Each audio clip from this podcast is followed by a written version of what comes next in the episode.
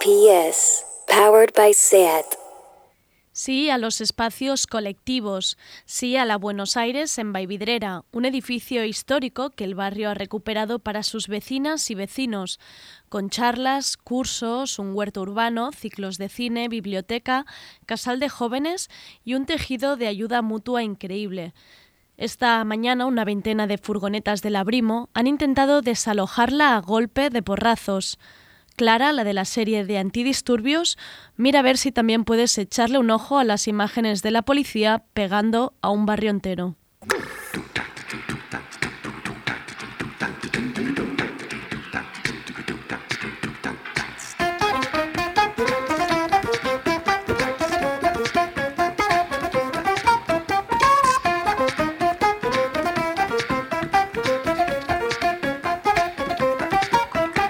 Tardeo, con Andrea Gómez.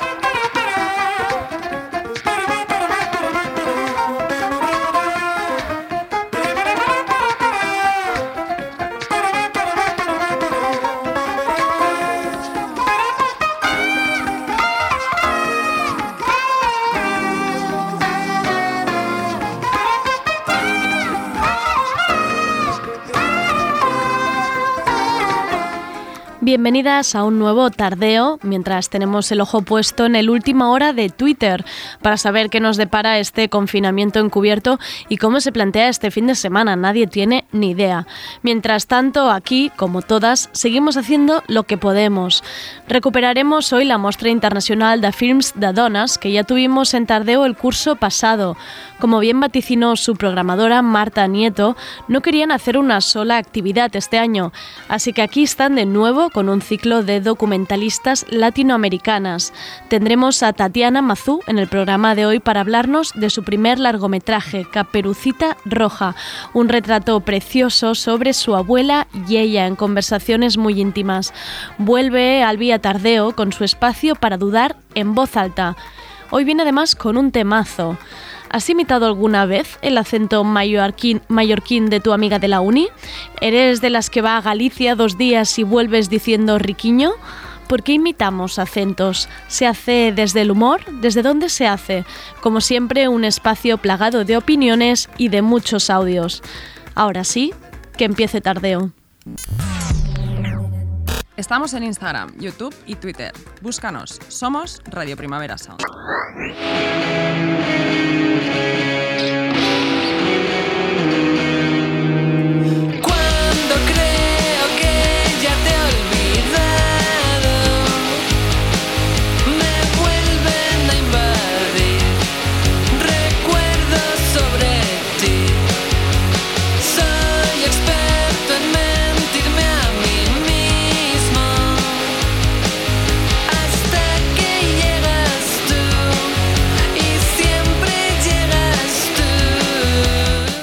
¿Cuántas canciones han estrenado hoy miércoles 28 de octubre? Madre mía, muchísimas. Ha costado escoger.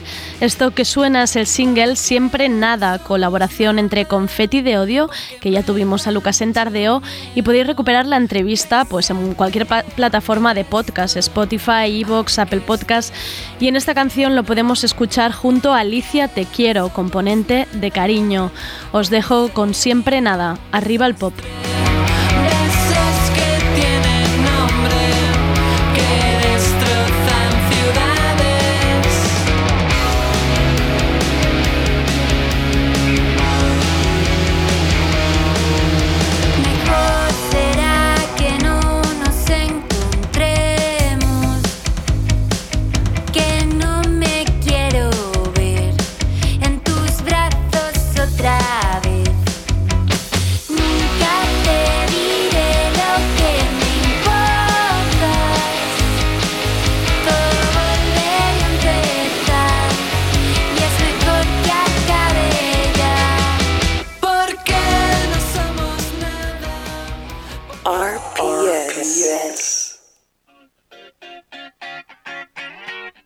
Papel y boli.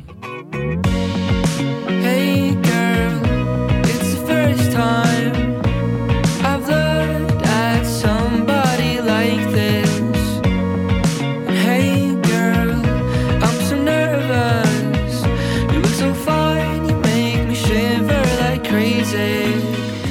Queridas mías, cogete el calendario y un rotulador que tenemos que volver a marcar fechas. ¿Os acordáis que ya hablamos de la Mostra Internacional de Films de Donas? Os hago igualmente un poco de recordatorio. Fue la temporada pasada, en el mes de mayo, que ahora parece que haga tres siglos. Hablamos con Marta Nieto, programadora de la Mostra, sobre la importancia de reivindicar el cine hecho por mujeres y la labor de archivo que realizan. Marta en mayo ya dejó claro que la muestra no quedaba limitada a una sola actividad este año y que intentarían ir haciendo más actividades pues han vuelto. Ahora en el mes de octubre han hecho un ciclo especial documentalistas latinoamericanas. Presentan en los cinemas Girona de Barcelona tres óperas primas dedicadas a la no ficción latinoamericana. El viernes 30 de aquí dos días podremos ver Caperucita Roja, largometraje documental de la cineasta argentina Tatiana Mazú. Yo ya lo he visto y es precioso. Entonces, No, tengo que ir me tiene que llevar. Y sí, pero si voy a casa de Claudia y no está, ¿qué pasa? ¿Mm? Entonces hay que ir a, esta casa y esperarla allí. Y después cantamos el trepeletre y ahora sí que me voy con usted. Déjala sola, sola, solita la quiero yo ver. Así bailar, revolotear, dar vueltas al aire.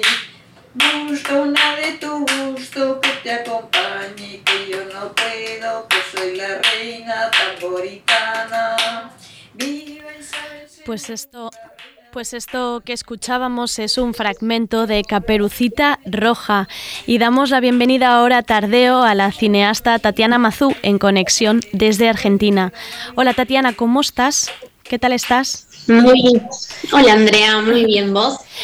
Bueno, aquí, aquí andamos. Oye, ¿cómo están las cosas? ¿Cómo están las cosas por ahí? ¿Cómo lleváis los protocolos sanitarios y todo esto?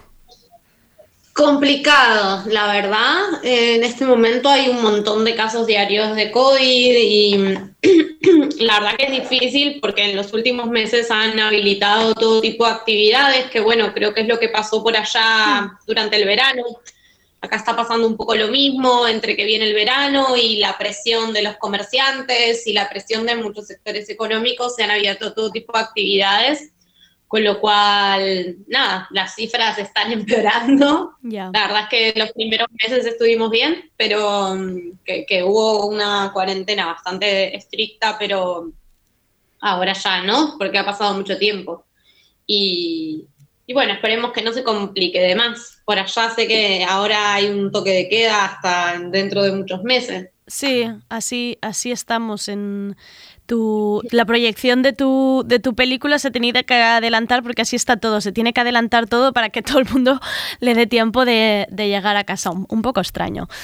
Pero bueno, sí, pero bueno. Oye, Tatiana, no he contado nada de, de Caperucita Roja para que nos cuentes tú em, la historia, un poco qué retrata este documental o qué querías contar tú. Dale. Bueno, mi abuela es española, es nacida y criada en Cantabria, en, en un pequeño pueblo que ahora mm, no existe, o mejor dicho, son unas ruinas, en Porcieda, en, Liébana. Y mm, bueno, ella migró a Argentina en los años 50, pero bueno, toda su infancia en el campo fue bastante dura porque la crió un padrino que la hacía trabajar muchísimo, que básicamente la explotaba siendo una niña de 6 años. Y ella a los 10 años se escapó de- del pueblo donde, donde el padrino la, la tenía ahí un poco encerrada y se escapó a través del bosque solita mm, hasta volver a su pueblo y un poco esa, esa, ese relato inicial de, de ella que, que siempre me contó a mí me quedó como mucho resonando. Y luego ella creció durante el franquismo, educada muy, muy cristianamente, con mucha, con la autoridad muy presente, con el respeto muchísimo a muchas instituciones y algunas ideas bastante conservadoras. Pero sin embargo, siempre fue una persona que cuando que trató de, de llevar a cabo sus deseos con, con mucha libertad. Eh, no fue madre hasta los 36 años, Mm. se vino sola a Buenos Aires a probar suerte. Entonces a mí siempre me interesó trabajar como con, con su historia, que, que es tan rica y tan, interesante como mujer, como migrante, como trabajadora. em, y es modista, ¿no? Ella es costurera, cose, cos- ya todavía tiene 92 años y cose mucho y muy bien. Y además es una muy buena narradora, es muy buena contadora de historias, así que yo siempre tuve ganas de trabajar con ella en hacer algo. Y cuando hacia el 2015 acá empezó a, a sentirse como con más fuerza el crecimiento del movimiento feminista, también yo pude empezar a, a ver y analizar eh, cuestiones de la historia de vida de mi abuela con otra, con otra cabeza, con, con otra luz. Y, y también ver cómo, cómo, de dónde veníamos, mi hermana y yo, que hoy en día somos mujeres feministas y activistas en, en este ámbito. Entonces, bueno, la película va un poco de eso, de ese encuentro generacional entre mujeres de, distintas generaciones y nacidas en distintos lugares y criadas en distintos contextos y que a pesar de las diferencias ideológicas em, podemos hacernos un espacio mientras aprendemos a coser para pensar nuestra realidad. Sí, la verdad es que mm, es una parte muy, muy bonita ver cómo se contraponen estas dos generaciones em, de mujeres, cómo percibes la condición de ser mujer tú y, y cómo la percibe tu abuela. Em, ¿Qué conclusión has sacado con las charlas em, que habéis ido teniendo vosotras, entiendo, a lo largo, no solo del, del documental, sino a lo largo de vuestra vida sobre machismo, trabajo, el rol de la mujer? Porque hay un momento que tu abuela dice, es que las mujeres estamos acostumbradas, pero es que luego te suelta frases donde reivindica que las mujeres trabajan más y cobran menos, o sea que de alguna manera ella también tiene sus, sus mensajes que sin darse cuenta está siendo más feminista que cualquiera. Totalmente, a mí eso me, me fue sorprendiendo mucho porque nada, ella es- sostiene muchas veces muchos, muchas actitudes, o más bien en el plano de las ideas, de, de un machismo muy reproducido propio de la cultura y de la sociedad en que vivimos. Eh, y lo mismo, ella, una persona súper trabajadora, súper de clase trabajadora, que vivió explotada gran parte de su vida, que tuvo que emigrar para subsistir, y sin embargo también suele tener unos comentarios muy, muy clasistas y muy propatronales que a veces también sorprenden, que van contra sus propias decisiones e, e identidad como mujer, como trabajadora y como migrante. Eh, pero sin embargo, como bien decís, eh, ella también demuestra, o yo he notado, como esas vivencias, incluso complicadas de su vida, le han dado una- unas enseñanzas enormes y también es capaz de extraer sus propias conclusiones. Y mm, algo que me pasó mucho cuando, cuando estábamos filmando era que hablaba con otras mujeres de mi generación y a muchas les pasaba que sentían más empatía o al menos habían tenido más aprendizajes en cuestiones de género con su abuela, a pesar de la distancia de la edad e incluso a veces ideológica, con sus propias madres. Y yo creo que tiene que ver con que quizás, por ejemplo, la, la- la generación de, de nuestras madres, de las madres de personas que hoy hacemos cine, por ejemplo, Mm. quizás son muchas veces la primera generación universitaria de una familia o las que disfrutaron de ciertas comodidades de un momento donde los estados de bienestar estaban un poco más afianzados que ahora. Eh, en cambio, hoy en día nuestra generación está más signada por un montón de precariedades y también por reconocimiento de un montón de, de opresiones. Y creo que la generación de nuestras abuelas muchas veces se tuvo que enfrentar a un contexto mucho más duro Mm. y, y tener más presentes ciertas adversidades. Y creo que en eso hay algo transgeneracional que, que para mí fue un descubrimiento. Mm. Pues sí, la verdad. Eh, um, la digamos que en Caperucita Roja hay una mezcla como de grabaciones caseras, que entiendo que de la familia que habéis, que habéis ido acumulando, pero después también hay momentos muy íntimos de conversación entre tú y tu abuela que sorprenden porque es que la cámara está súper cerca y, y son unas conversaciones preciosas que parece que estés allí como pidiendo perdón por estar escuchándoos. ¿Cómo habéis conseguido grabar estos momentos? Para mí, en el cine que, que me interesa, eh, el tiempo, la disponibilidad de tiempo es, es lo fundamental, porque creo que es donde, donde las personas pueden hablar libres, sin presiones, sin estar pensando en la cámara, sin estar pensando en lo que se va a decir. Entonces, tuve la suerte de poder estar filmando durante casi dos años Wow. y luego montando la película casi otros dos años, intermitentemente, porque, bueno, aprovechando los momentos en los que salían fondos para la película para acelerarla y luego dejándola reposar. Pero eso nos permitió realmente poder convivir con mi abuela. Fueron dos años que nos veíamos tres veces por semana para grabar y de alguna manera la película se convirtió en nuestra forma de vincularse o nuestra forma de vincularse se convirtió en hacer una película eh, con plena disposición y además el equipo técnico era muy reducido, o sea, estábamos solamente yo y Joaquín Maito, que es el, el fotógrafo de la película, pero que también había sido mi pareja mucho tiempo. Entonces, No era extraño, claro. confianza con él algo que sucedió es que toda la película fue... eh, eh, Joaquín es muy alto y filmó toda la película sentado en una sillita, como una silla para poder estar a nuestra misma altura y, y generar ahí una situación de, de intimidad que dio lugar a, que permitió esta transparencia que hay, que para mí es interesante porque hace que la película sea casi más como otro de los cuentos Claro. de hadas que abuela cuenta, ¿no? Oye, Tatiana, y eh, claro, la, la primera pregunta que surge en realidad es, tu abuela, imagino que ya la he visto, ¿cómo fue ese momento? ¿Cómo la recibió ella? Eh, lo que fue una lástima, sinceramente, es que con el asunto de la pandemia claro. eh, no la pudo ver en un cine todavía, Ah. porque la película, em, extrañamente, el primer país donde yo la estrené fue en Perú, a fines de 2019, y luego este año se estrenó acá en Argentina eh, y en otros lados, pero las no pudo asistir a ninguna función física. Así que eso es una lástima porque yo realmente lo que más quería era mm, poder verla con ella en una sala de cine, con público y conversar y todo lo que implica la sala de cine como experiencia física. Eh, pero fuera de eso, vio la película en televisor, en eh, televisión tres veces ya. y está muy contenta y me dice que tiene ganas de que hagamos otra. Pero bueno, para mí está muy que ahora la película se esté pasando allá en Barcelona y también este domingo se pasó en Valladolid, en Seminci.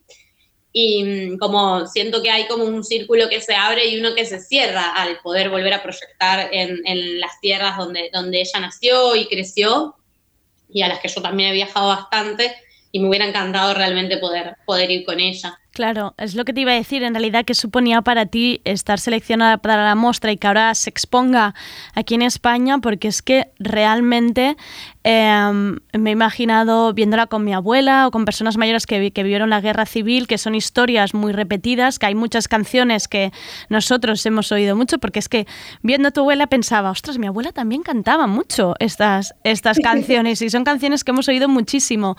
Eh, um, ¿Qué ha supuesto, claro, para ti que de repente viaje hasta este otro lado en la película?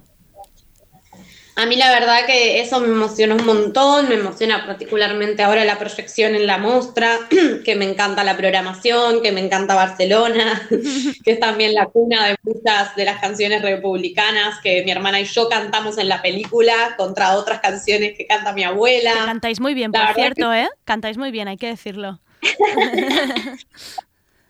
Así que nada, realmente me hubiera encantado poder estar allá y poder estar con mi abuela allá y sobre todo también lo que vos decís, compartir eh, el debate posterior a la película con, con mujeres de mi edad y también con mujeres de la edad de mi abuela, que creo que, que sería Claro. súper interesante ese encuentro.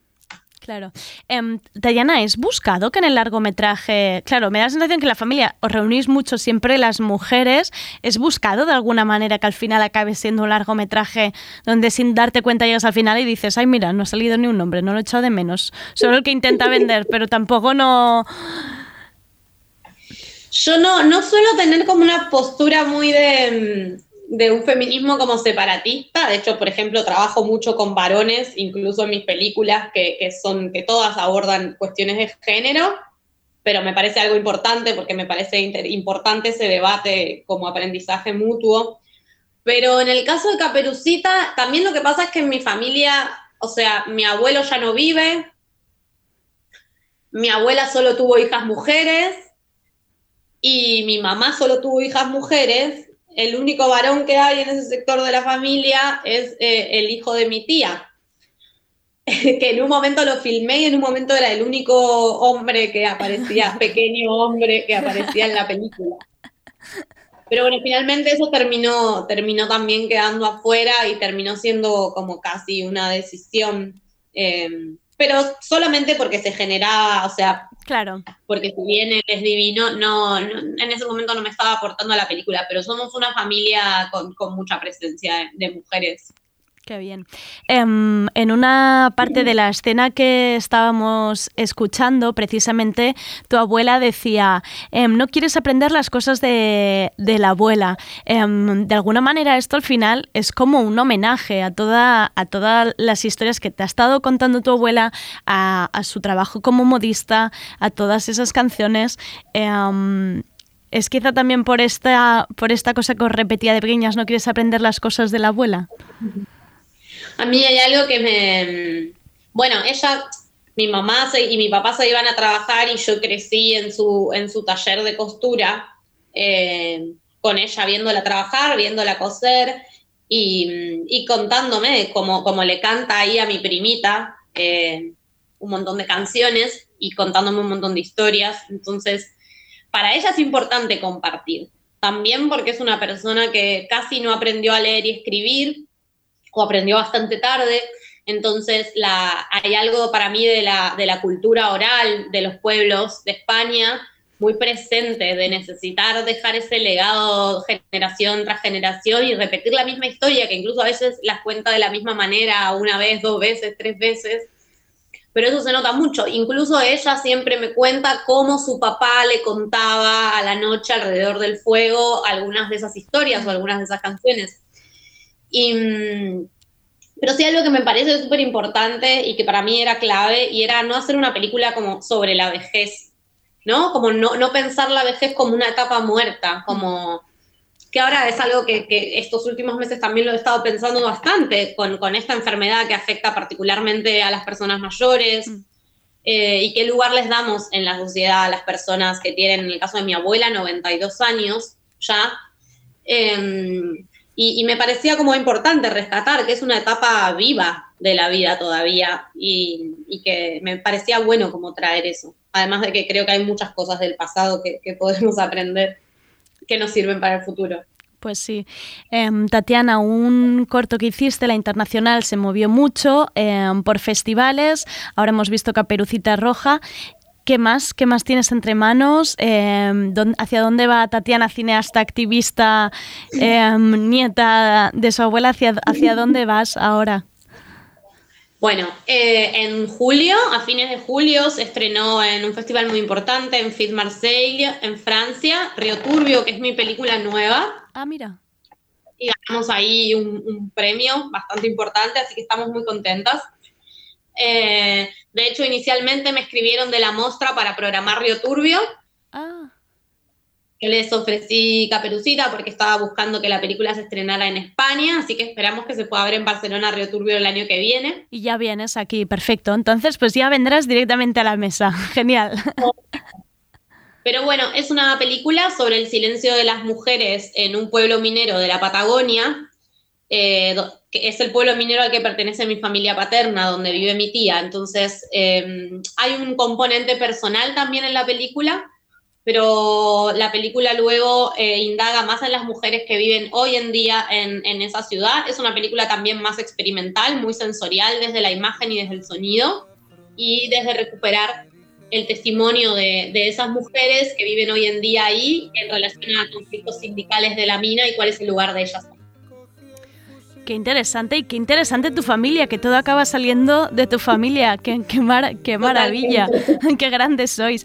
Oye, Tatiana, muchísimas gracias por guardarnos este ratito para entrar a Tardeo. Espero que vaya muy bien la proyección y que sea muy bien recibida. Seguro que sí, porque es precioso Caperucita Roja.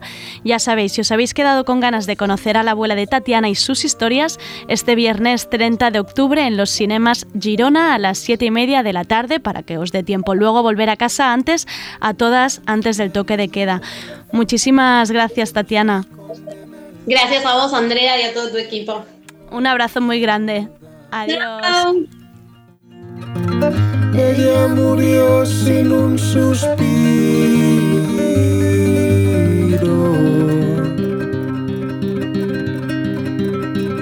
Éramos tres por la mañana. Solo quedo yo esta noche, debo continuar.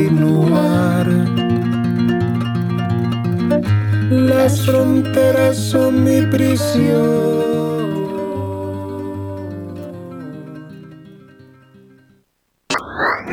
Tardeo, el programa de actualidad y cultura de Radio Primavera Sound.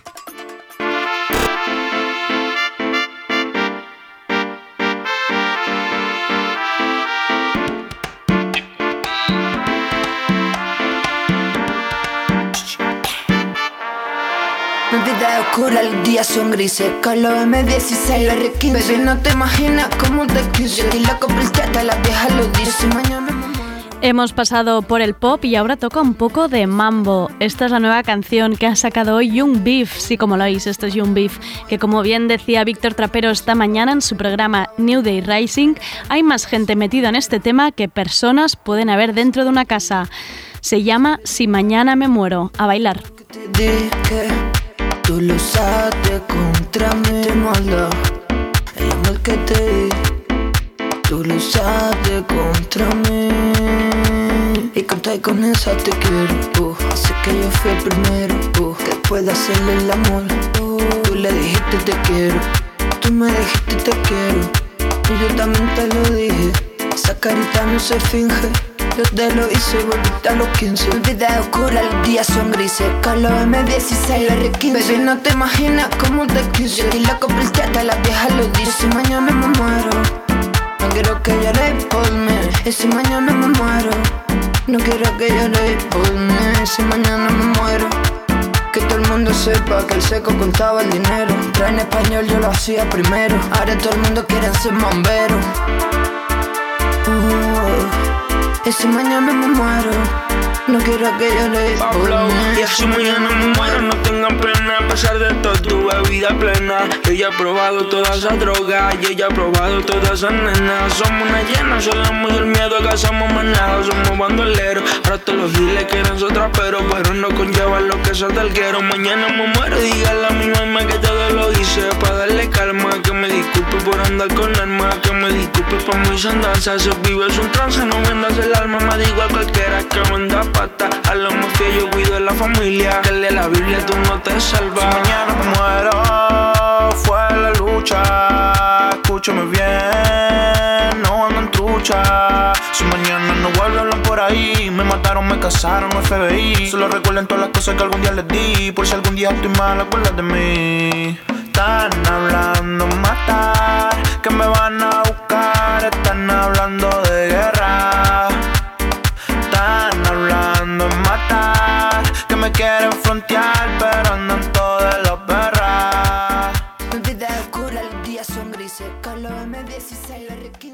What's up? It's Pickles. Leave a message.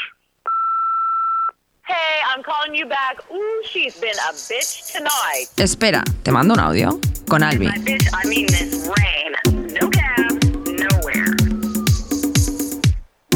So I had to put on the wigs and the heels and the lashes and the ear and take the train to the club.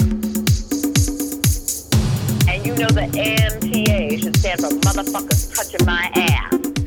Albi te manda un audio y esta vez nos lo manda a todas para reflexionar en voz alta, pensar y mostrar nuestras contradicciones. Todavía le doy vueltas al primer capítulo de Espera te manda un audio donde hablamos de corporalidades y cuerpos válidos. Es más, cuando nos fuimos de la mesa de tardeo, durante unos cuantos días seguimos comentando, ¿nos faltó hablar de esto? ¿Crees que se entendió esta parte? Ojalá este sea un espacio que genera muchas conversaciones paralelas y muchas notas de audio enviadas por WhatsApp. Lock the doors, lower the blinds, fire up the smoke machine, and put on your heels. Cause I know exactly what we need. Let's have a kiki. I wanna have a kiki. Lock the doors. Hey, let's have a kiki. Motherfucker. I'm gonna let you have it. Let's have a kiki. I wanna have a kiki. Dive, turn, work. Let's have a kiki. We are gonna serve and work and turn. And hun- hun- honey. Quizás esta sea la sección que más clama una comunicación bidireccional y no solo yo aquí diciendo chorradas a todo lo que nos cuenta Albi. Así que por favor no dudéis en hacernos llegar vuestras opiniones, preguntas, dudas y comentarios por el canal que creáis más conveniente. Ahora sí, The One and Only One, Albi en Tardeo. ¿Qué tal, Albi? ¿Cómo estás? Hola, Andrea. Eh, pues igual que tú, Tom, eh, aguantándonos las ganas de ir a un bar, aunque no queramos tomar nada, solo ya. conversar con la gente, verla. Nos da como vergüenza quedar en. en ¿Crees las que te casas, imaginas ¿no? si fueran bares que solo sirvieran agua? ¿Nos apetecería igual vasos de agua? Sí, ¿no? Igual sí. O Ya. sigui, tú imagínate el momento en que tienes que quedar con alguien, pero es como. Claro, es que vivo al Puchet y yo a tal. Claro. ¿A qué casa vas? ¿Te No. da palo moverte? ¿No vas al bar? Pues ya está. Si hubiese agua, pues mira. Total, y que te tienes luego que ir corriendo a las 10 del Puchet Claro, de ahí bueno, arriba. Es que sí, claro, luego esa es sí. otra. Luego esa es otra. Empieza, empieza a correr. Em, Albi, escuchamos nuestro audio, que os juro que este audio es real, que ahora la gente se pensará que nosotros nos falsificamos los audios para mandárloslo, pero no, este es real y acabamos hablando de los empanados del Lidl. Hola Andrea Gómez, mira, mm, un audio muy rápido, lo prometo, porque mm, me acabo de hacer unos empanados de estos del Lidl vegetarianos que me encantan, que lo pongo siempre en Twitter, pero siempre me parece una buena ocasión para volverlo a decir.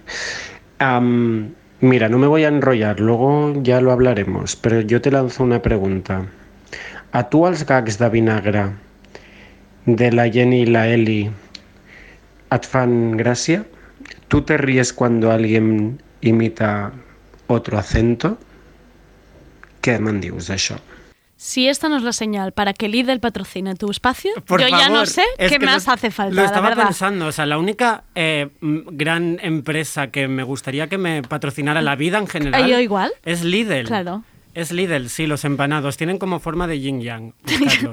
sí, eso es como dos pececitos. Es que todavía, desde que me mandaste el audio, que no he, no he pasado por el Lidl y ahora Pues diréis, ¿cómo que tienes la nevera, hija mía? Pues efectivamente, como, como luce en vuestra cabeza, totalmente vacía. pero a la que vaya, eh, iré a buscar esta maravilla. Recomendado. Em, ¿De qué hablamos? Has dejado, vale, has Sí, dicho vinagre. No hablaremos de, ¿sí? no hablaremos de empanados del Lidl toda, toda la sección.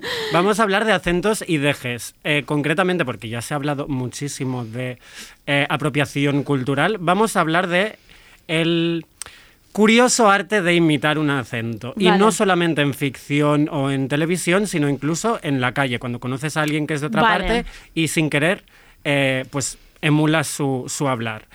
Eh, Esas bromitas, ¿eh? esas bromitas, Claro, exacto. Yo quiero claro. preguntarme de dónde viene este, este humor y por qué lo hacemos y si debemos seguir haciéndolo o no. Vale. Quiero aclarar antes, porque no quiero ser la Jamila Jamil del Vallès Oriental, que se pone las medallitas de todas las batallas. Yo mm, soy de Cataluña, no hablo charnego, no hablo andaluz ni ningún acento de los que vamos a tratar hoy. Así que hoy más que nunca lo importante son los audios de la otra gente. Vale, Lo vale. que nos han mandado el resto de gente. Vale. ¿Por qué abordo este tema? También Pero un momento, quería- Albi, quizás sí que lo has hecho, lo de imitar acentos. ¿Tú has hecho Oh, esto? my tan. Ah, vale. Claro, Vale, sí, claro, sí, es que sí. podemos estar en los dos lados, ¿no? Sí, exacto. Vale. Exa- sí, Vale. aquí, aquí está el kit. Vale, vale. El empezar a darte cuenta de que esto lo hacemos constantemente, especialmente un caso que luego vamos a ver, y decir, bueno, pues igual Ya, ya hasta aquí. Ya. Em, tengo que decir también que mi pareja es de Sevilla y todo lo que yo haya aprendido en, esta, en este sentido viene un poco de ver su realidad, Claro. que constantemente se lo encuentra y cuando llega a casa es como, es que esa persona ha dicho eso o ha imitado. Me ha o imitado, tal". ya. ¿No? Eh, el otro día le pasaba que le dijeron, es que no os dais cuenta y sois graciosos los andaluces. Así Igual si estaban todo- hablando de política, del COVID que no hace puñetera gracia, quiero decir. Ya. Y todas estas pequeñas cosas como, vale, un momento. Y tú has notado que no le sientan bien. Oma, Que le empieza, claro, esto cansa, claro. Claro, claro. Empie- empiezan a venirte como alarmitas. Claro. A veces demasiado. El otro día me pasó con una amiga de mi madre que ya me saltó la alarma y claro, no, resulta que su familia era de Jaén. Pues claro que, claro que le salía. Vale. Pero un poco... eh, Tampoco no hay que ir ahora con la lupa en plan claro. de sácame, sácame tu carnet de identidad, a ver de dónde. Vale. Es más vale. ser cada uno consciente Claro. y si mm, no lo imitamos, mejor que mejor. Ve- vale. Entonces, si te parece, pues vamos eh, a empezar precisamente con el andaluz. Me da miedo cuando sale sonriendo para la calle, porque todos pueden ver los hoyuelitos que te salen. Y el aire cuando pasa, por levantarte el cabello, y el oro que te viste, por amarrarse a tu cuello y el cielo de la luna, que tú quieras mirarlo. Em, bueno, Ja. no vamos a hablar de Rosalía. Vale. Ya se ha parlat un montón, no vamos a hablar de ella. Em, ya está, Vale. ya está. Pero, Pero un poco hacía para- falta, sí, para situar, Hacía para- falta ubicar un claro, poco. para no, no hacer ver ahora que no, no sabemos ni quién es, ni qué habla. Exacto. claro, vale. A ver, em, yo solo puntualizaré que sacó un primer álbum fantástico en el que si estás reinterpretando canciones tradicionales del cante hondo, pues tiene sentido un acento. Luego esto, es que, esto que escuchábamos ahora, pues Ya. bueno, pondremos el interrogante, pero hasta aquí, ya está. Ya, ya, no ya. más Rosalía, No, ¿vale? ma- no more. Em, a ver, está claro que el andaluz y mm, su acento lleva como encima ya una carga, unas connotaciones negativas. ¿vale? Es algo que vemos constantemente, o al menos, pues si eh, te sientas un momento a hablar con alguien del sur, te dirá. Eh, y no solo eso, luego hay como un- esta cosa festiva, ¿no? Lo que decíamos hace un momento, lo gracioso. He encontrado un tuit y todo un, un, un embrollo que hubo de Aitor Baños. Eh, Aitor Baños, Aitor Baños era uno de mi clase, ¿qué digo? Antonio Baños. Aitor Baños, bueno. Aitor, Aitor, un, pues un saludo aquí, al de la clase de Albi y eh, Antonio Baños. Eh, había un, un foro que se celebró en Sevilla ¿Sí? y, y en Twitter Antonio Baños escribió, Pisha, explícanos el embrollo catalufo antes de unos finos. Esto con Hs un poco aspiradas, Mm. como diciendo, este foro del- en el que van a hablar será un poco de chichinabo. Ya. Claro, ya le saltaron encima. Pero es esta idea, ¿no? De están de juerga todo el rato, todo es de cachondeo, todo es gracioso. Y esto, y este es el ejemplo que te decía antes, nos pasa constantemente a nosotros. Hay una práctica que hacemos que es que cuando queremos ser graciosos, Mm. pues aspiramos a esos finales, empezamos a mm, irnos a un deje sureño. Un ejemplo que me encanta, que siempre, siempre me daba cuenta, es el de Noemí Galera. Pues nada, aquí estamos, ¿eh? en este bonito chat, queridos amigas y amigos, con dos huevos yo, mm, dos ovarios voy a tirar para adelante como me ha quedado el cuerpo a mí con las nominaciones. Y aquí, ¿qué tenemos? Aquí a, la- a- a- a las dos llorando, como dos magdalenas, esto es la casa de Bernarda Alba. Y aquí tengo yo un atril, ¿para qué? Porque las cosas importantes siempre se dicen desde un atril, eso me lo ha dicho mi directo, que él que se ha inventado tener este cacharro, que tiene rueda. ¿eh? Y es lo que me, va a ayudar a mantenerme hoy. ¿eh? Qué vergüenza. Es que claro, cuando lo oyes así, descontextual, y en frío, qué vergüenza. Sobre todo la gente que se le da mal. Porque luego hay gente que, bueno, es que tampoco, ¿eh? no sería la excusa, si se te da bien tampoco tienes que hacerlo, pero ¿qué estaba haciendo Noemi? ¿Qué le ha pasado? Bueno, y aparte te das cuenta, bueno, yo es que hice el intento de ir a mirar sus apellidos, si, en Wikipedia Ya. ponía si sus padres para no cagarla como no, pero con, da igual, con la porque normalmente no habla así, claro, aquí No, lo está exacto, forzando por exacto, algo, ¿no? porque es momento chat, momento divertido Claro. y le salta. Eh, es una idea que se repite constantemente. Igual ahora no tanto, pero durante años en la televisión hemos visto en las Sí, series los total. personajes andaluces quién eran. Hay un ejemplo que encontré en el libro Como vaya yo lo encuentre de Mar Gallego, que es, bueno, es ¿Sí? una maravilla del libro de feminismo andaluz. Como vaya yo y le encuentre. Como vaya yo y lo encuentre. De madre. De madre, Vale. de madres, de abuelas, exacto. Sí. Y, y explica que la Juan y el personaje de la Juan y de Hombre. médico de familia Mm. Es una madrileña, la actriz es una madrileña. Ella entró al casting, le dijeron, ah, ya, pero es que buscamos a alguien andaluz. Se fue fuera del- de la habitación del casting, volvió a entrar, imitando el, el acento. Ya está, el cliché de la mujer de la limpieza, graciosilla, mm, salerosa, ¡pum! Y le dieron naturalmente el papel. Entonces, claro, yo me preguntaba qué pasa, por, por qué tenemos esta idea de que es algo gracioso y por qué lo ten- tenemos que usarlo en el momento en que queremos, pues eso, ser Claro, un poco- representar algo, ¿no? En- Exacto. claro. Eh, le pregunté a Ana Álvarez, ella es feminista andaluza y profesora, y forma parte del colectivo Jartura, Jartura de estar Sí. harto, que se enfocan pues, en denunciar la gentrificación y turistificación, el clasismo, la andaluzofobia y la apropiación cultural. Es un colectivo de Sevilla y han trabajado en fanzines, cartelismo y, y, pues mucho blog, mucho redes sociales. Y yo le preguntaba esto, Ana, ¿qué es lo divertido? ¿Por qué tenemos esta idea divertida del andaluz? Pues creo que el andaluz se considera divertido, pues porque es esa forma de reírte de, de esa construcción de otredad, de ese cliché estereotipado de lo que es lo pobre, lo cateto, etc. Pero además pasa una cosa muy interesante, que es que en Andalucía utilizamos el humor, un humor muy negro, para reírnos de, de- nuestra propia situación de opresión eh, frente al Estado español, de esa, de esa pobreza, de esa, de esa lucha ancestral por las tierras, etcétera. Y cuando ese humor se saca de aquí y se ridiculiza, lo que se está haciendo además es despolitizarlo y, blanquearlo. Y bueno, no sé si esas personas deberían dejar de imitarnos, pero por lo menos deberían conocer en qué contexto se hace ese humor.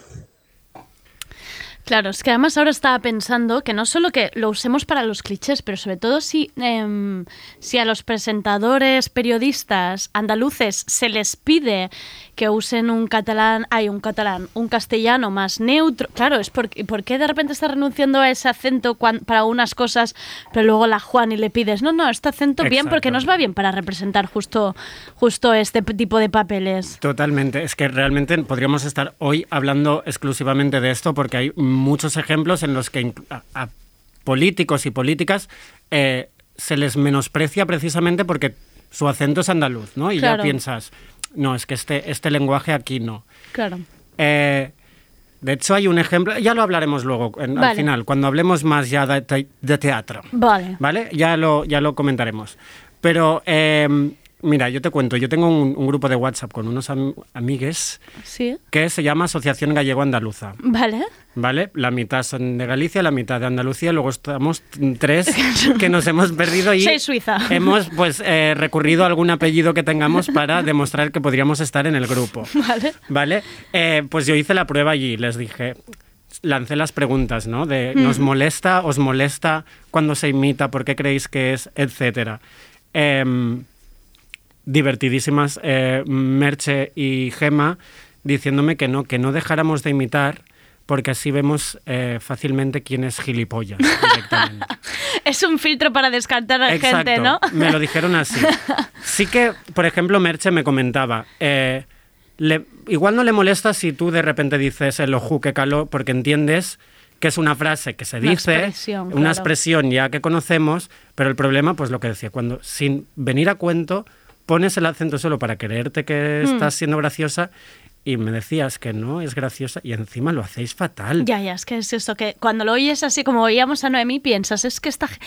Es, solo deben ser cuatro personas en el mundo que se les da bien imitar Claro. acentos. El resto, el resto es A Meryl. Streep, por ejemplo, Meryl Streep, no, no, siempre dicen que eh, fantástica ella Imitando. imitando cualquier, cualquier El acento. resto, no, fatal. Bueno, También, eh, también sí, te, iba a decir que luego está esta cosa que es que estaba pensando en mi padre y es algo que yo también hago un poco, que es cuando estás como tres días y, em, en algún sitio y se te pega ese acento. sí, sí. Y lo decimos, ay, es que se me ha pegado y a veces te sientes como piensas, como siga tres días más aquí, pues es que me vas a... Y es que no, no sé, ¿por qué pasa esto? Y no quiero hacerlo. A ver, No otro sé. estudio. Podríamos hacer aquí otro estudio de por qué pasa. A ver, ahora, a mí me pasaba, mi abuela era de, de Lleida y yo cuando hablaba con ella por teléfono, la gente alrededor sabía que estaba hablando con mi abuela, pues porque se te va. Claro, se te va se un te va poco, al- ¿eh? alguna cosa. Ya. Es inevitable. Somos seres curiosos Claro. y estamos pues intentando, pues sí, y a alguna gente se le da muy bien y te, Claro. y te vas a cierto sitio y igual,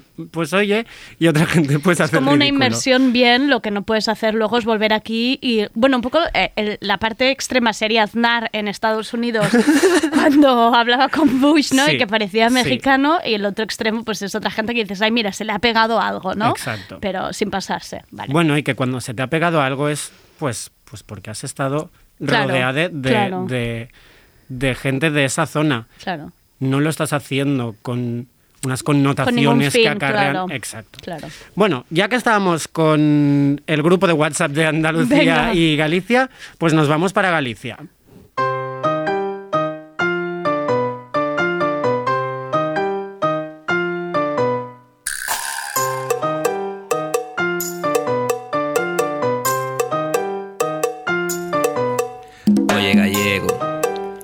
Tu tierra, es todo tan verde. Oye gallego, Me encantan el pulpo y los percebes, oye gallego. Sois todos muy majos, un poco cerrados, pero gareños. Oye gallego, oye gallego. Me encanta tu idioma, es tan riquiño, oye gallego. Habláis como cantando, ¿no? Sois tan riquiños. Oye gallego. Me encantan los temas. Buenísimo este tema, increíble, ¿eh? Sí, eh, Berto, llevo meses escuchándoles y mm, pues sí, la verdad es que me gustan bastante. Tienen, tienen canciones que mucho, tienen canciones que tal, pero esta pues lo petó allí naturalmente y un poco está hablando de todos los clichés, pues, Claro. de lo que decías, de cuando te vas de viaje y de repente tiras de todos los clichés. Claro. La frase que me, que me gusta destacar para esta sección es el momento de em, sois muy riquiños, habláis como, Como cantando. cantando, sí, cuando- ¿no? sí. Como ya está. Y es verdad que es uno de los acentos que más nos lleva a que cuando conocemos a alguien le hagas la bromita, imites el acento directamente. Y, ¡ay, qué gracia me hace! Y claro, la gente Sí. ya está- debe estar muy cansada. Yo, yo de decir y confieso que soy de las que luego utiliza la palabra morriña mal puesta. O sea, sí, para, para la siesta. Sí, es que no. Hay es gente que, no sé ni, Me siempre entrado me la dicen, la usas, la No, usas mal y yo, "Ay, la modorra". perdón, no la, no la voy a usar nunca más. Perdonadme gallegos y gallegas que nos escuchéis. Yo creo que te perdonan. Están ya, bueno, Ya están tienen el culo pelado. Bueno, todos estos eh, clichés se aunan, se dan una cita Vale. en la competencia, un programa de RACU que precisamente son muchos personajes y algunos de ellos Sí. pues de regiones concretas. Sí. En 2014 eh, inauguraron, dieron vida a José Antón, que suena así. Bon dia. bon dia, és el nostre expert en informàtica. Llamo-me José Antón Pazos de Vieira para servirles a todos ustedes. Sí, gra gràcies per venir. O gusto Ah, es miño. eh, senyor, Riu. senyor José Antón... Pazos de Vieira. Mhm. Creu que cada cop hi ha menys seguretat a internet? Sí. Ja. O non. Ja. Molt bé, en què quedem? Pues podría ser que sí. Pero también podría ser que no. Yo solo dígole, dígole a una cosa. ¿eh? Dígole. Cuidado con Internet. Molt bé. Cuidado con Internet. Molt bé, ja Internet ten más peligro que un percebe enfadado. Però, però que va... Però, senyor Antón... Pazos de Vieira, sí. Sí, eh, Pazos de Vieira. Podria donar-nos alguna clau per mantenir la seguretat a internet? Pues o primeiro tens que tener o ordenador pepino. Ordenador Pepino, eh, Pepiño, co- ¿no? com, com a terme... Sí, com a... Pentium 2. Pentium 2. Pentium 2, por ejemplo, yo tengo uno, comprélo en 2003. Sí. Jamás estropeóse, ¿eh? Deu ser de pedra, exacte. Sí. Jamás estropeóse, ¿eh? Un Pentium 2.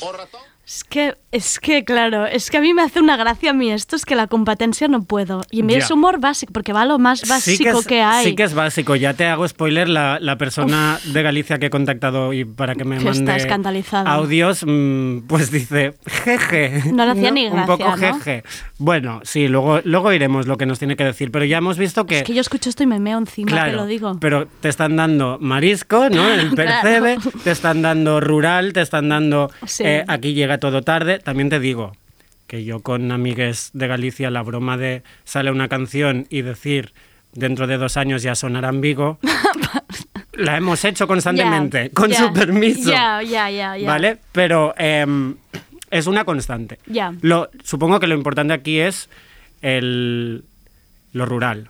Ya. Aquí, y a partir de todo lo que queda de sección, será un poco lo rural. Vale. Yo a quien he contactado es a Mario Brión de Boiro, a.k.a. arroba hola Sean Mario, es youtuber y en su canal expone pues Ah, precisamente guay. temas sobre cultura, identidad y lenguaje, como dice Galeguish. Vale. ¿Vale? Y yo le preguntaba, pues precisamente por este audio, o bueno, le pasé varios de la competencia, a ver si uno le hacía más gracia que otro. Nada, ¿eh? Em, no, la verdad es que no. Mario decía esto. A ver, eh, non, moita gracia non me fai, a verdade. pero non me sorprende viño de cómicos heteros tampouco. É que, obviamente, que para que che faga risa algo, tens que coñecer os referentes. É que referente máis clásico é obvio que o do galego analfabeto. Estaba como sinónimo de tonto na RAE ata, hasta hai un par de anos.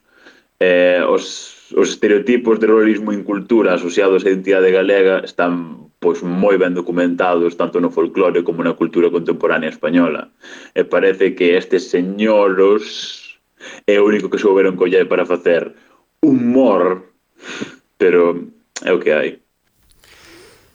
Jo, es que ahora, ahora me sa- eh, si hay alguien escuchando de la competencia, ¿te imaginas? Si hay Ya. alguien escuchando de la competencia, es broma, ¿eh? A mí me hacéis mucha gracia. és que vull ser la pròxima Natza Ferrer. Quan la Natza, Ah, vale. quan la Natza es cansi, aniré yo cap Vale. allá. Molt bé. No, pero claro, es que tiene otra razón. Y a fuerte veure, lo que, que, tienen l'Angelines y l'Angelines, pues... Es que no puedo mm, yo con la Angelina. claro. Es que de verdad, la Y Angelina no me pasa muero. nada. Claro, Con Angelines no pasa nada. me muero. Bueno, a ver, yo me había reído un montón con José Antón, Antón, perdón. Pero claro, Em, cuando lo miras realmente y piensas a quién, de quién nos estamos riendo, Sí. claro, sap greu. Eh, muy fuerte este- esto que decía, de hecho le pedí que me lo, que me lo asegurara, de que en, en la RAE saliera gallego como sinónimo de... De, De tonto, ha sí. dicho. Esto es fuerte, ¿eh? Dice yo que tampoco hasta no tenía hace ni unos idea. cinco años seguía así. Joder. La, la RAE también va por el otro camino que digamos, madre mía. Sí. En, en Galicia, yo creo que en todas partes, pero en Galicia sucede también que este imitar acentos para ridiculizar no solo viene desde fuera, sino también de dentro. Ah, Incluso mismos, vale. podría ser que más. Hay un programa que me pasó precisamente Mario que se llama Land Rover, que es un poco el hormiguero de, Uf, de allí, vale. tiene mucho éxito, y hay unos personajes que son los jubilados, que son, pues, un par de, un actor y una actriz haciendo de señores mayores de pueblo descubriendo pues la urbe, ¿no? Lo cosmopolita. Claro, es una constante de pues no saben lo que es el McDonald's o cosas como muy básicas que al final te están diciendo pues que no hay conocimiento en lo rural. Y aquí riéndose de sus propios mayores y de, Claro. sus propia, y de su propia gente, que también esto tela. Claro, sobre esto, sobre esta ridiculización desde dentro, también le pregunté a Mario y nos decía esto.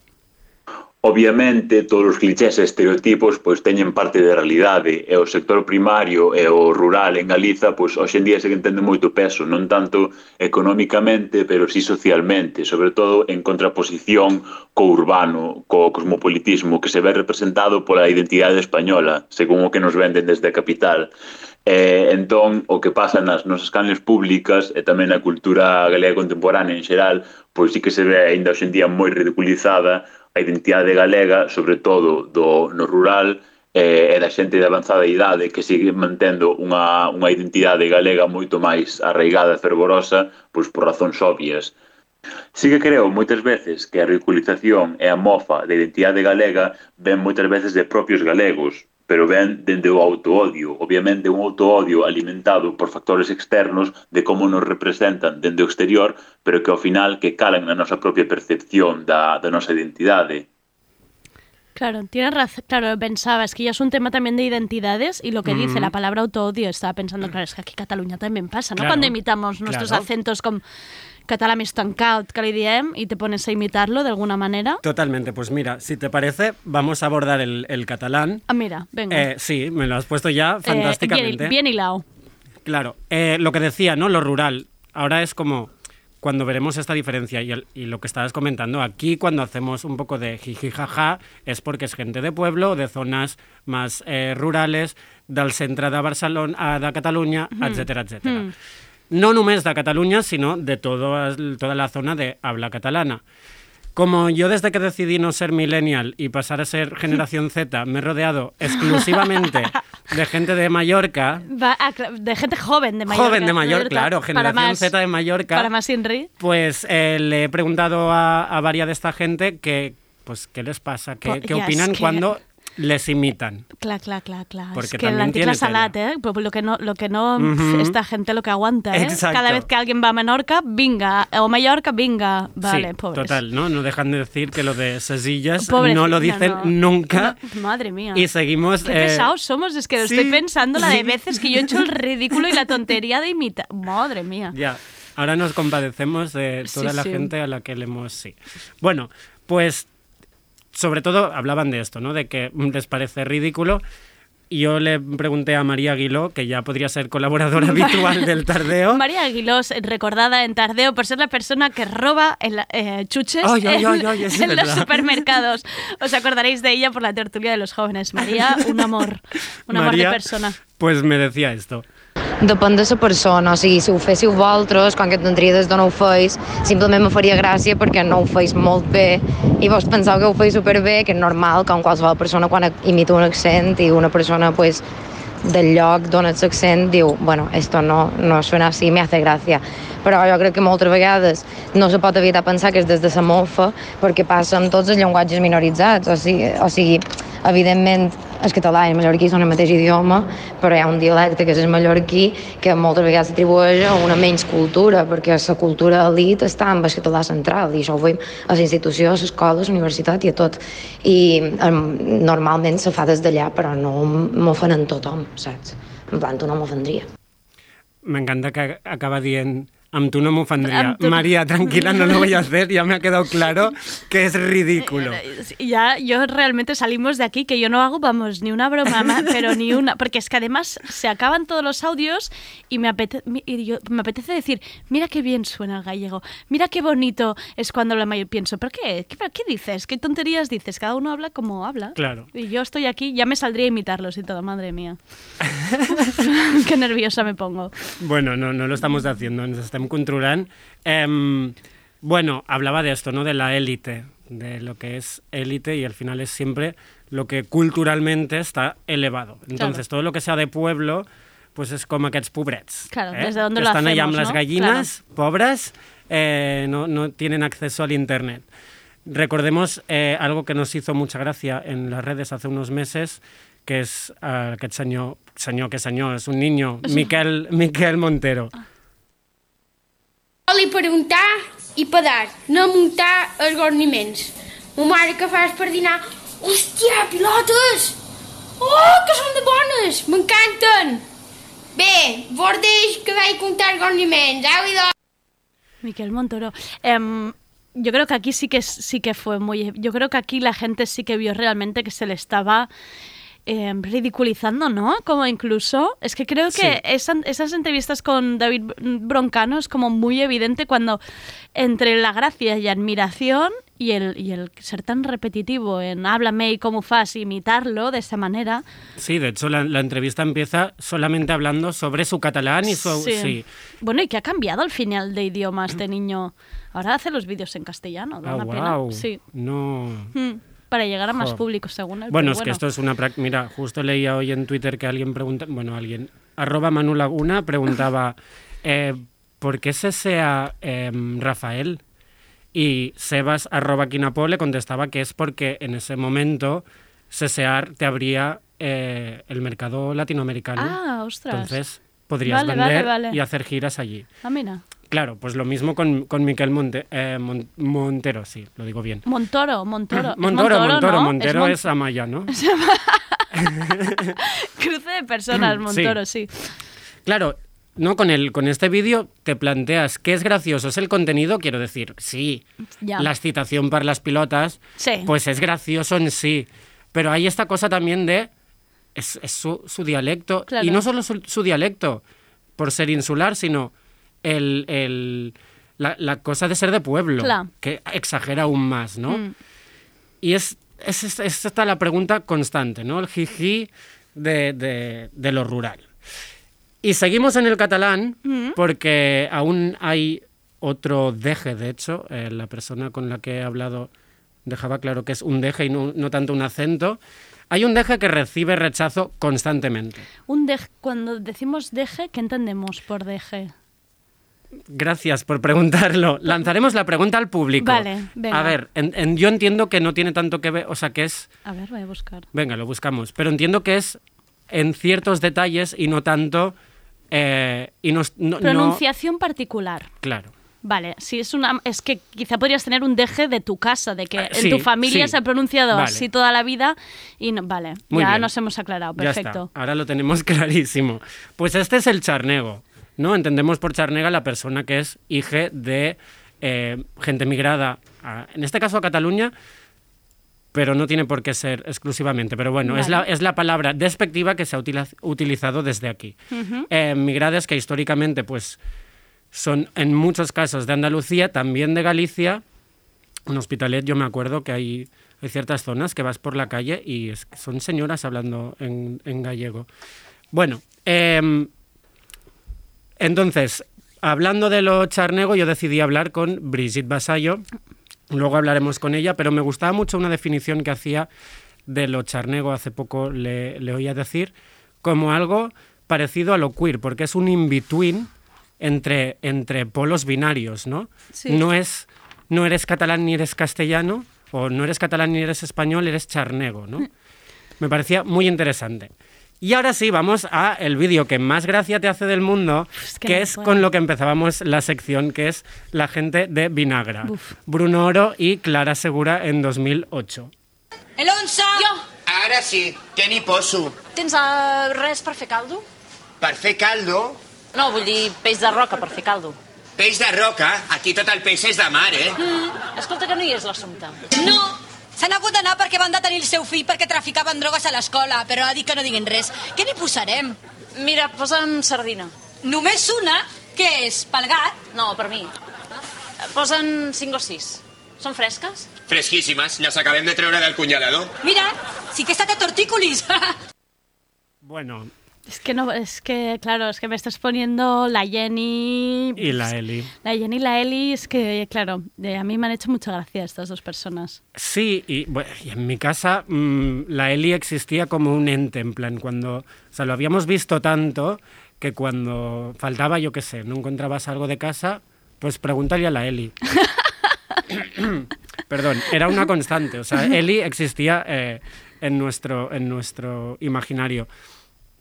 Claro. ah, claro, ahora estaba pensando, claro, en el humor, gags, estamos viendo que al final eh, un- una manera recurrente, ¿no? Es tirar mucho del cliché, de estos dejes, de estos acentos. Vinagra lo pienso y es que era todo esto sí, al final. exacto, sí, porque si nos vamos a los otros personajes, todo es Este- estereotipado. claro, Había claro. esta gente también de pueblo vendiendo helados, Sí. la- las operadísimas, Sí. o sea, todo eran, todo eran clichés.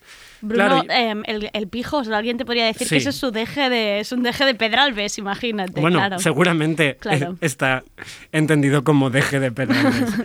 Em, entonces, sobre, sobre Vinagra yo me, yo me planteaba, ¿qué nos hace gracia? ¿La situación ¿Ya? o quiénes son?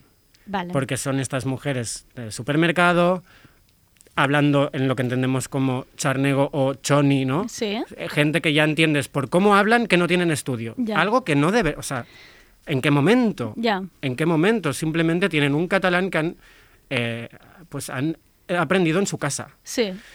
Bueno, eh, como no iba a opinar yo, le pregunté, como decía, Brigitte Basallo, desde aquí recordamos que es escritora y activista centrada en género, racismo y interseccionalidad, y autora reciente, bueno, no tan recientemente, de Pensamiento monógamo, terror poliamoroso. Una maravilla. Ya me ha avanzado que para 2021, no sé si lo puedo decir, Sí, sí, sí, lo puedes decir, sí lo puedes decir. Vale.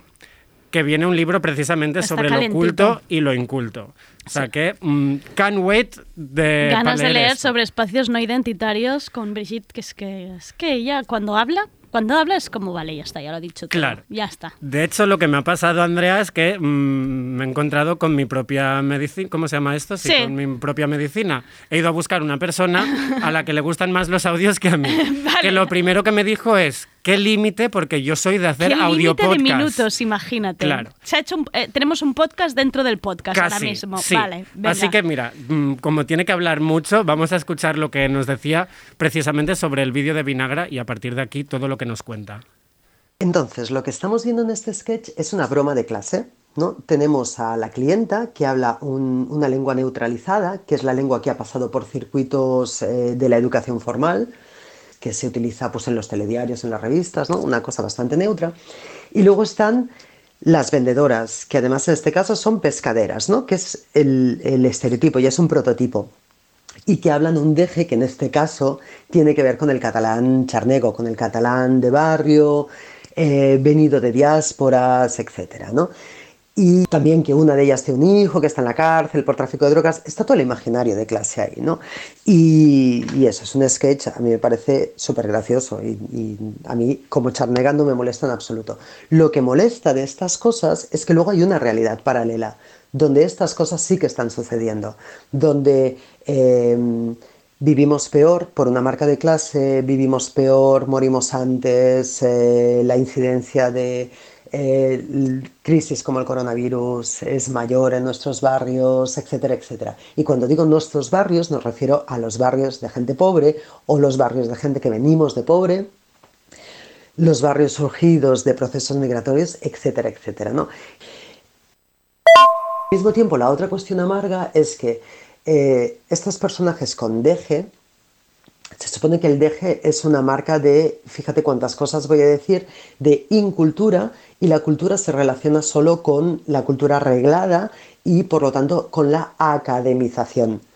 La cultura no tiene nada que ver con el conocimiento ni con la sabiduría, ¿no? Esa cultura academizada se supone que cuando tú tienes acceso a un refinamiento, que es casi un refinamiento espiritual, entras en la academia y estos dejes se te van y tú pasas a ser una persona culta.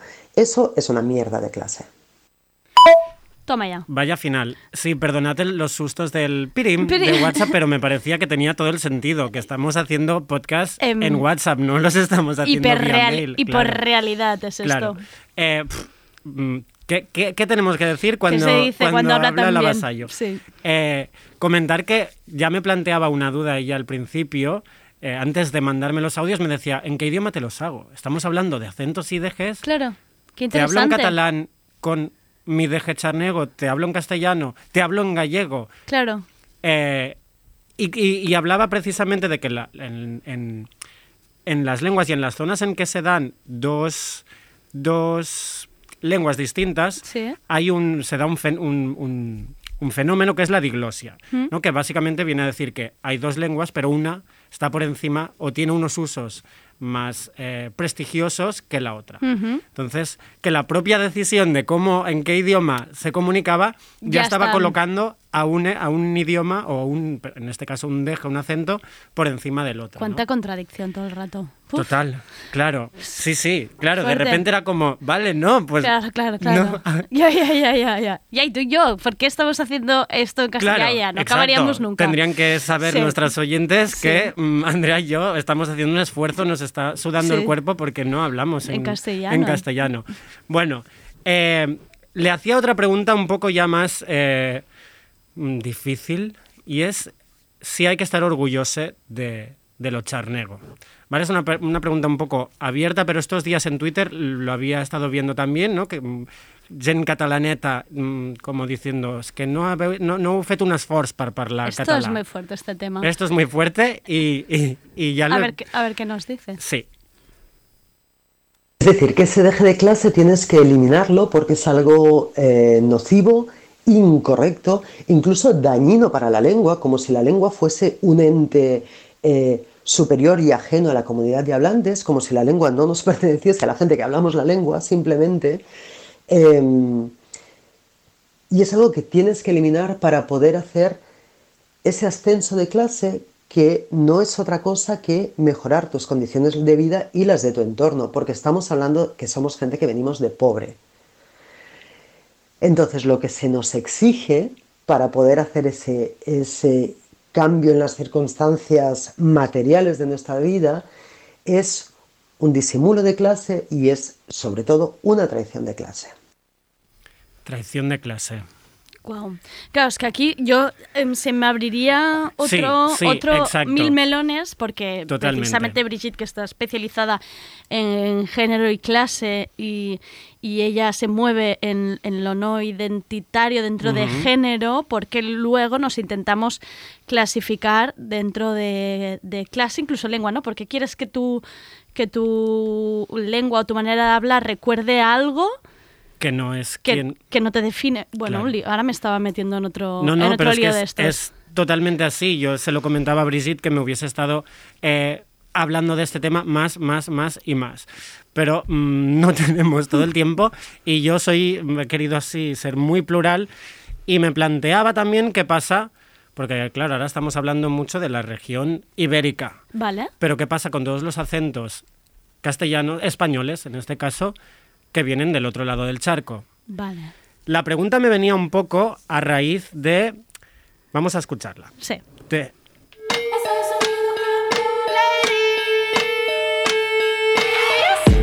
Tengo fuerza para partir el coco. Tráeme la navaja filosa. Argenta como la negra sosa. Ya sabes que soy la peligrosa. Yo sé cómo hablarle a mi bitch. Yo sé cómo cortar mi hashish. Si te muestro, viene la polish. Si me cacho, siente tu mi clitoris. Mira qué elegante, visto Prada con rulero. Bueno, Ojo, ojo con Minati, que desde que la entrevisté aquí, ¿eh? Best Friends. No, no, eh, haremos lo mismo que Rosalía, no vamos a meternos Que en cada este- uno escuche ahí en su casa y aprecie. Exacto. Eh, pero sí que me, me- nos surgía hablando con gente esta, esta duda, ¿no? Precisamente de, de Rosalía se ha hablado mucho, de Nati también, pero claro, quien tiene, a, a quien interpela, pues como decía, está al otro lado del charco, es, es esa gente quien tiene que decirnos si Claro. está haciendo o no un Bueno, y que, lo, uso... han- y que lo, y que lo- lo que tú decías antes, Rafael, lo hizo Julio Iglesias en su momento. Enrique claro. Iglesias, cariño mío, eh, tú también. tú ¿Le estás también. hablando directamente a Julio Bueno, es- Iglesias? no, Enrique, es que yo, Enrique Ah, Iglesias, Enrique, y además Enrique, Enrique, vale. Iglesias, eh, Marta Salicru ya lo sabe, es mi objetivo final de tardeo. Ah, vale. Cuando venga Enrique Iglesias, yo ya. Ya está. Ya me Se acaba tal- tardeo. Ya se me acaba. Entonces le hablo a él porque como ya sé que, sé que está escuchando tardeo. Sé que está escuchando. Claro, totalmente. eh, que en realidad lo, lo hacen todos. Pues que venga. Sí, sí, sí. ¿No? Exacto, exacto. Pero aún así, pues quería hablar con, con gente y saber qué pasaba. Por esta cosa de que dicen, qué raro, Ya, suena qué raro". caribeño y... ¿De dónde? No, exacto. Hablé con, con Ariel Castillo, nació en República Dominicana, ha vivido en Estados Unidos y lleva 12 años en España, o sea que lo primero que me decía es, es que yo no sé qué hablo porque depende, Claro. el, el interlocutor es una cosa u otra. Eh, sobre su acento o la- el acento dominicano caribeño, eh, hablaba, lo comparaba con lo que pasa aquí, ¿no? Decía que no pronuncian las S, se comen letras y que es como un acento utilizado precisamente para broma, para dejar a una persona pues como campechana, como tonta, hay, ese estigma. Y me ponía un ejemplo que me ha encantado. me recuerda a, una, a una telenovela de, de Thalía, esta de Marimar, que se supone que ella era una, una pobretona de, de la costa de México, o sea, que vivía literalmente en una choza y tal, eh, y que hablaba con, con una, o sea, hacía el papel, ella con un acento loquísimo, que se supone que es costeño, yo no sé si, si es un acento real o no, pero suena, o sea, emula mucho como el caribeño, ¿no? De sin pronunciar las S y tal. Y, y solo después de un giro en la historia fantástico de que eh, se, em, se conoce que es realmente la heredera de un tío rico y tal, y ahí eh, se hace una señora y tal, y ya deja de hablar con ese acento, o sea, ya habla como con acento este mexicano así de, de telenovela y tal, como bien, ¿no? Y, y yo creo que esto pasa en todas partes. Em, como pensando como que, que tu acento, lo que fuera, eh, siendo caribeño, ¿no? Es menos valorado y luego ver que hay gente petándolo que no son de allí, que es lo, lo, curioso. Gente de aquí, por ejemplo, petándolo en la música usando eso que en algún momento se, se nos dijo, se decía eh, que, que hablamos mal. ¿sabes? Eso para mí es un poquito como, eh, da mucho que pensar. Claro, bueno, Ah, este, este- Ahora justo es que estaba pensando en Beatriz Luengo. Ay, sí, los Beatriz crayones Luengo, los rojos. crayones rojos. Es que Sí. claro, es que no, no paramos. No, no, claro, es que por ejemplos no, no pararíamos. Es que, claro, Hablaba- gente de Hortaleza y de Sans puede- podemos decir que son los que más acentos raros han hecho. Total. Hablaba también con, con Brenda, con una amiga es cantante y, y musicóloga, y no, no ha llegado a tiempo a redacción el- los audios. Vaya. Me gustaba mucho esta frase, pero no la quería decir, pero me comentaba que a veces amigas le, le- cuando ella dice, por ejemplo, conciencia o canción, ¿Sí? justo al decirlo le imitan, hasta que dijo, mira, Prou, ya Ah, está, basta de, de... ¿Por qué estáis imitando? Es una letra que digo distinta y ya está Ya. me ha hecho pensar mucho en una teoría que tengo, que es que somos precisamente la generación corazón, con S y con G final. No Mm. parábamos de ponerlo en Messenger y en, Fotal- en Fotolog, con muchas S y con muchas Gs, de hecho. Es verdad. ¿Por qué? Yo he de decir que cuando estaba en DF imitaban mi acento catalán, imagínate, un Ah. montón, el joder, joder, y el vale, vale, vale, vale, que imitaba todo el rato, vale, todo el rato estáis, vale, vale, vale, joder, joder. O sea que al final, ¿qué? ¿Nos imitamos todos entre Claro, todos? Sí, Qué no, está, está clarísimo, Ya. está clarísimo. Supongo que la cosa es, mm, pues saber por qué lo hacemos y en qué contexto. Y con ¿no? qué Si fines, está- claro. Exacto, si lo estás burlando, si lo estás haciendo puntualmente o si estás siendo repetitivo, que la Sí. gente podría dejar de ser repetitiva, que eso también... ¿eh? Estaría bien, estaría un poco bien. Estaría- Brenda me decía, basta ya de hacer de mexicanos, nadie lo sabe hacer bien. Exacto, es que ¿No? sobre todo Sí. creo que la conclusión final de, Es que de- de nadie todo sabe. es que no sabemos hacerlo. Entonces, si eres una de las cuatro personas en el mundo que se te da bien imitar los acentos, adelante. Si no eres esas cuatro personas a las que se os ha dado este don, nos retiramos. Ligado a esto, hago la, la- la última reflexión, que es cuando esto pasa por el teatro o por el cine, ¿no? Por la ficción. Que es algo que también me quería plantear, no da tiempo, Mm. pero es qué pasa cuando eh, a un actor catalán, Nacho Fresneda, le haces hacer de eh, una persona de, de Marruecos. ¿Por qué? Claro, yo entiendo que en el año 2000, ok. Ya, ya, ya, ya. ya. Pero hoy en día, ¿no? Pues Alba Flores, por ejemplo, hacía de Jamila, una, una persona árabe en el tiempo entre costuras. Ya, ya, ya. En, en la película Julieta de Almodóvar, que me revienta, Sí. Digo, tenemos digo. a Rosy de Palma y a un actor de catalán, que pobre no sento, no me recuerdo el teu nom, haciendo de gallegos, ya si- ni siquiera intentando poner acento, que no sé si me parece bien o mal, Claro. también te digo. Entonces, Que mira que hay actores y actrices Claro. repartidos por el mundo. Claro, una amiga que está ahora rodando aquí en, en Barcelona, ella es andaluza y me contaba que están haciendo una serie, una película que tiene eh, pasa en Andalucía. Han cogido un mix de actores y actrices de aquí y de allí. Claro. Los de aquí, los de Cataluña, como pa- por, por cumplir cuotas. Entonces, tienen un, una coach Vale. para aprender eh, pues el, el acento que les pertoque Madre mía. Lo más fuerte es que la coach también trabaja con la protagonista, que es andaluza. Y mi amiga le dijo, ¿pero esto por qué? Dice, hombre, es que habrá que rebajarle. ¡Wow! Dios, que es, que es perpéntico todo, madre Sí, mía. Que mira que sí. nos lo hacemos difícil, ¿eh? Totalmente. Bueno, Andrea, eh, creo que esto es todo. Vale, no ha estado Como mal, si ¿eh? fuera hoy. poco. Sí, no ha estado nada mal. Además, cada día participa más gente en, el ta- en tu tardeo. O sea, yo creo Sí. que tú vas a ser la persona que me va a traer un audio de Enrique Iglesias. Lo Venga, acabo de ver, va- lo va a ser mi ver claro. objetivo, va a ser lo mi acabo de ver claro, lo acabo de ver claro. Si te parece, nos vamos a ir con una canción de Bebe imitando un acento americano. Yo hablé con Shaina Joy Maglas preguntándole, oye, ¿esto te ofende? Y me dice, a ver, no me hace gracia que se rían de, de cómo hablo, pero es que somos colonizadores, nos toca de vez en cuando recibir.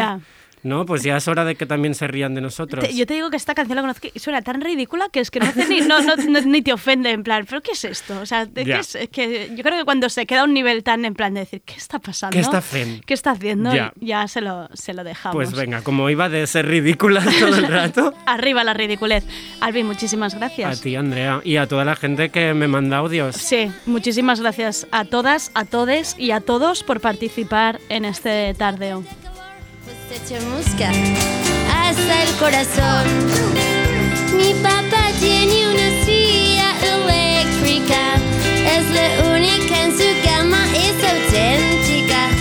En el mundo no hay mejor asiento que de calor, pues se chamusca hasta el corazón.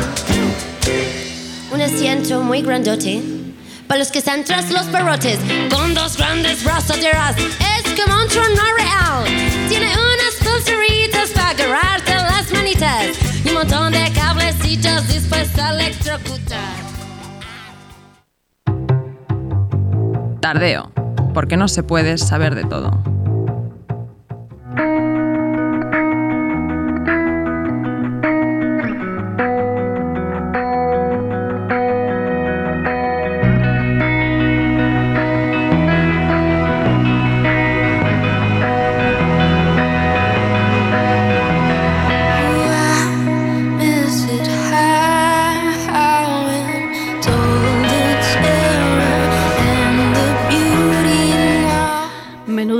Contraste Julian Baker con lo que estaba sonando antes de, de Bebe, casi me explota un poco el oído. Julian Baker ha reaparecido por fin y eso siempre es una buena noticia. Os dejo con este adelanto de lo que será su nuevo álbum que saldrá a finales de febrero. Este primer single va acompañado de videoclip y se llama Faith Healer. Es totalmente curativo, os lo aseguro. Y hasta aquí el tardeo de hoy. Mañana hablaremos del Inédit Festival que este año se podrá seguir por completo de forma online. Así que esto es una maravilla porque no nos vamos a perder nada. Y atención porque mañana tenemos entrevista con Joe Crepúsculo. ¿Estoy nerviosa? Sí, un poco. Gracias André Ignat por estar tras el cristal a los mandos técnicos. Soy Andrea Gómez, gracias por escucharnos.